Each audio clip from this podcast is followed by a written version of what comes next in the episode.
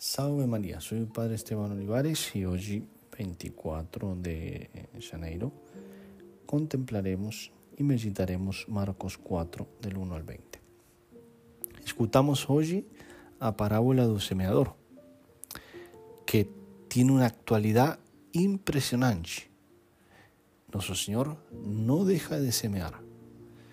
En nuestros días hay una multitud de personas que escuchan a Jesús principalmente pela boca de su vigario, o Papa, de sus ministros, os sacerdotes, dos fiéis, con o exemplo. Os laicos têm a missão de evangelizar, de semear a palavra de Cristo. Todos os batizados, Cristo nos otorgou uma participação em sua missão sacerdotal. Hoje há fome em Jesus. E hoje, mais que nunca, a igreja tem sido tão católica ya que sobre sus asas abriga hombres y mujeres de los cinco continentes, de todas las razas. Hoy debemos seguir cumpliendo un mandato apostólico de Cristo. Hace unos años atrás, Bento XVI decía, semear es un gesto de confianza y de esperanza.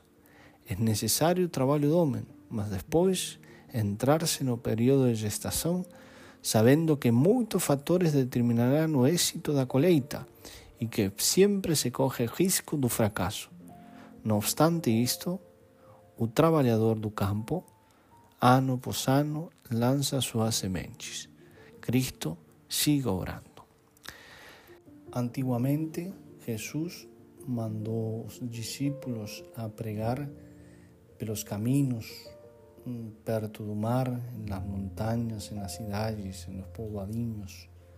Hoje é substituído esse lugar através dos meios de comunicação, nas ruas, nas praças, no dia a dia, no trabalho, na universidade, no colégio. Devemos seguir semeando a palavra. Hoje, o ser humano precisa de Deus, precisa da palavra de Deus.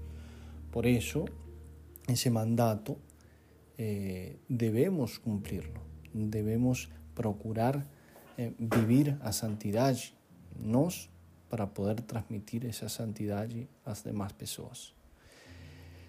Dios nos pide transmitir a palabra de vida, transmitir a boa noticia. Para eso precisamos una colaboración mutua con el Espíritu Santo. O Espíritu Santo nos ajuda. Ele nos dá força para pregar a boa nova, para semear a semente. Precisamos dessa colaboração, em primeiro lugar, por la diligência, responder eh, com diligência o mandato de Nosso Senhor. Para isso precisamos a força do Espírito Santo. Precisamos da força do Espírito Santo para mantener esa constancia, mm, aprofundar en el conocimiento y amor a Jesucristo. Y tercero, podemos decir que precisamos el Espíritu Santo justamente para desprendernos de todas esas cosas y pregar o Evangelio. Por eso hoy a Nuestra Señora pedimos esa gracia de poder seguir trabajando para la iglesia, seguir trabajando para Cristo, semeando a palavra de vida. Que ela nos conceda a todos nós essa graça.